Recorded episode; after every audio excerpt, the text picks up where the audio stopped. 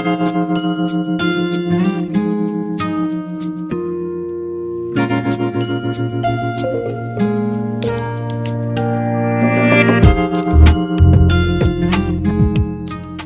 Msikilizaji, sekta ya uchimbaji madini ni miongoni mwa sekta ambazo licha ya kuingizia nchi kipato, pia inachangia madhara kwa mazingira na afya ya binadamu, na hivyo basi kuwepo haja ya sekta hii kuboreshwa. Kwenye makala yetu hivi leo, tunaangazia filamu iliyopewa jina Vita vya Kobalti iliyoonyeshwa jijini Lubumbashi nchini DRC.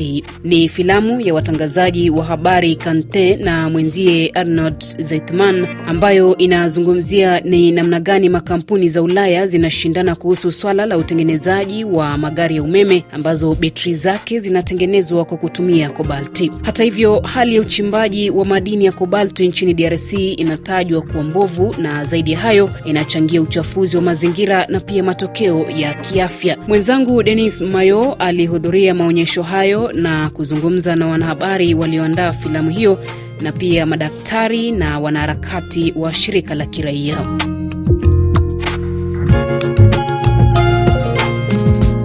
Miaka za hivi karibuni nchi zote za dunia zinaunganisha juhudi zao ili kupambana na mabadiliko ya tabia ya nchi. Mojawapo ni jukumu la kuzidisha gari za umeme zikitumia betri zikiwemo kobalti, na hesabu kubwa ya kobalti zinachimbwa nchini DRC. Nimezungumza na mpasha habari Quentin, mmoja kati ya waliounda filamu hii. Anaeleza kisa cha kuunda filamu hii. Le message c'est que le secteur minier est un secteur très compliqué. Sekta ya madini ni sekta ngumu sana.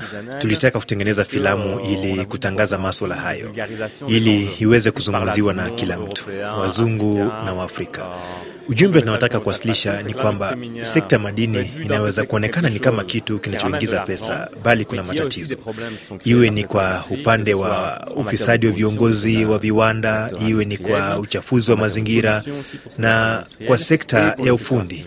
Maswala muhimu zaidi ni mazingira ya kazi ya wachimbaji wadogo, uwepo wa watoto katika migodi. Pia uh, sekta ya ufundi inahatarisha afya ya wachimbaji. Kwa hivyo tulitaka kuzungumza juu ya yote hayo. Tunaweza kukemewa kuwa ni filamu ambayo inaibua matatizo tu, lakini wakati huo huo matatizo yanaibuliwa hapa na Wakongo, wanasayansi, wanaharakati, wanasheria, lakini pia kunaonyesha wanasiasa kuwa si ukosoaji tu unaotoka nje ya nchi, bali tafakari hii inafanyika pia hapa Kongo.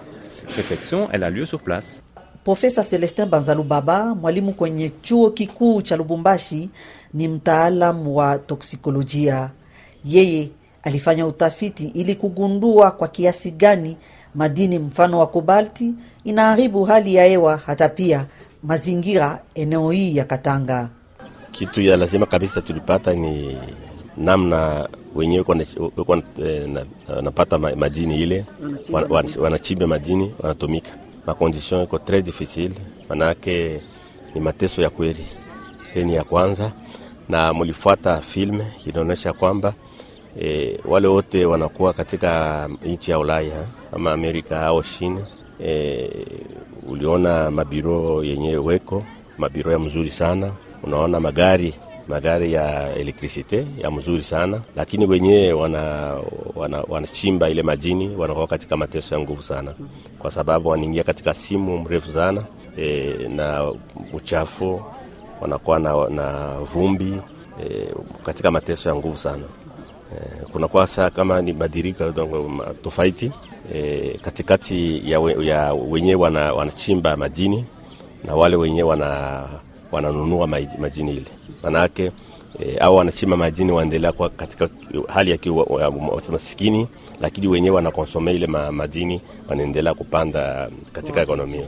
Ikiwa hali ya hewa imeharibika na mazingira kuchafuka, kuna hasara zidi ya afya ya wakaaji.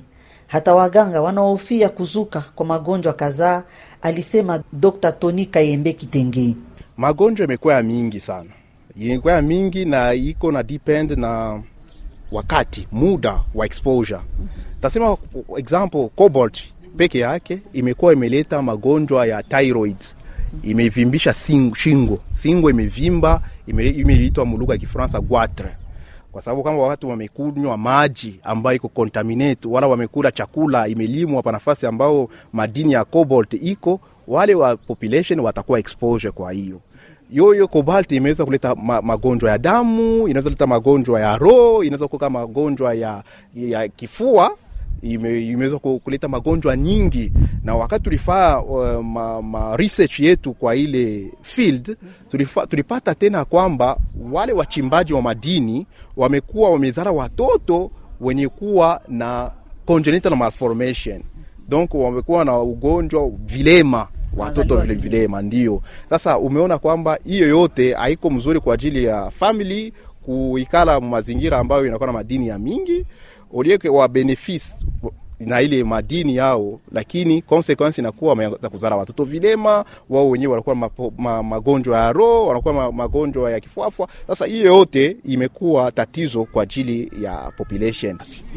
Sasa uh, sehemu hii tunasema tuna wasiwasi kuhusu afya. Madini ya cobalt inatoka hapa uh, lakini baada ya hayo ni hiyo madini ina, inaenda nchi za Ulaya na wanatengeneza betri ambayo wanaitia kwenye gari ili kukinga mazingira duniani. Sasa leo tunaweza kusema nini? Eti ni kusema waache kuchimba cobalt hapa Kongo? Leo wamesema kwamba cobalt imekuwa lazima sana kupiganisha ile uchafuzi wa mazingira kufatana na magari mingi ambayo imepita ndani ya marodi yetu. Sasa kusema kwamba eski inakuwa mzuri tu, tuendelee na kuchimba madini cobalt kwa sababu ya kuenda kucombat climate change wala mubaya, mimi tasema jibu inapisha kwa katikati. Namna gani?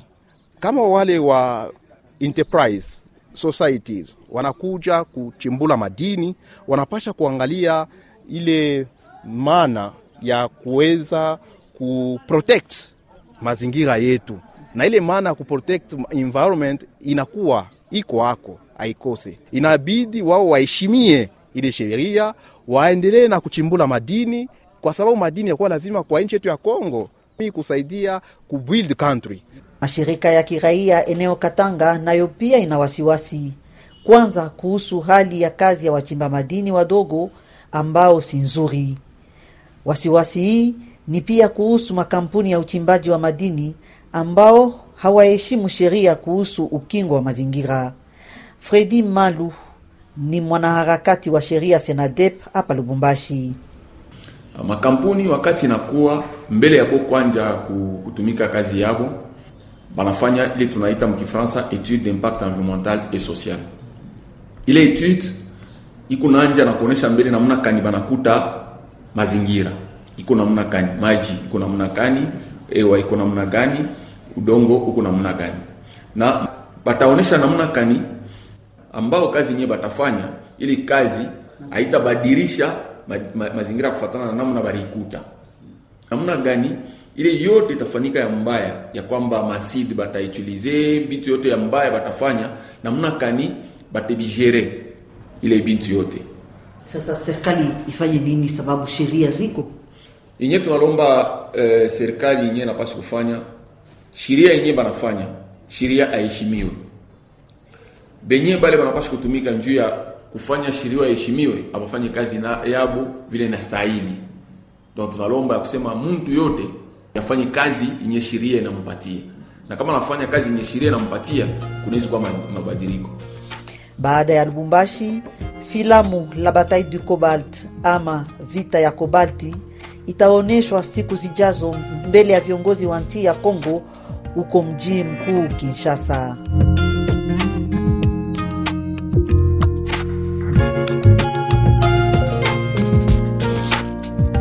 na msikilizaji, kwa ripoti yake Denis Mayo, ndio tunahitimisha makala ya mazingira leo dunia yako kesho juma hili. Jina langu Minzleti Jai, kwa heri.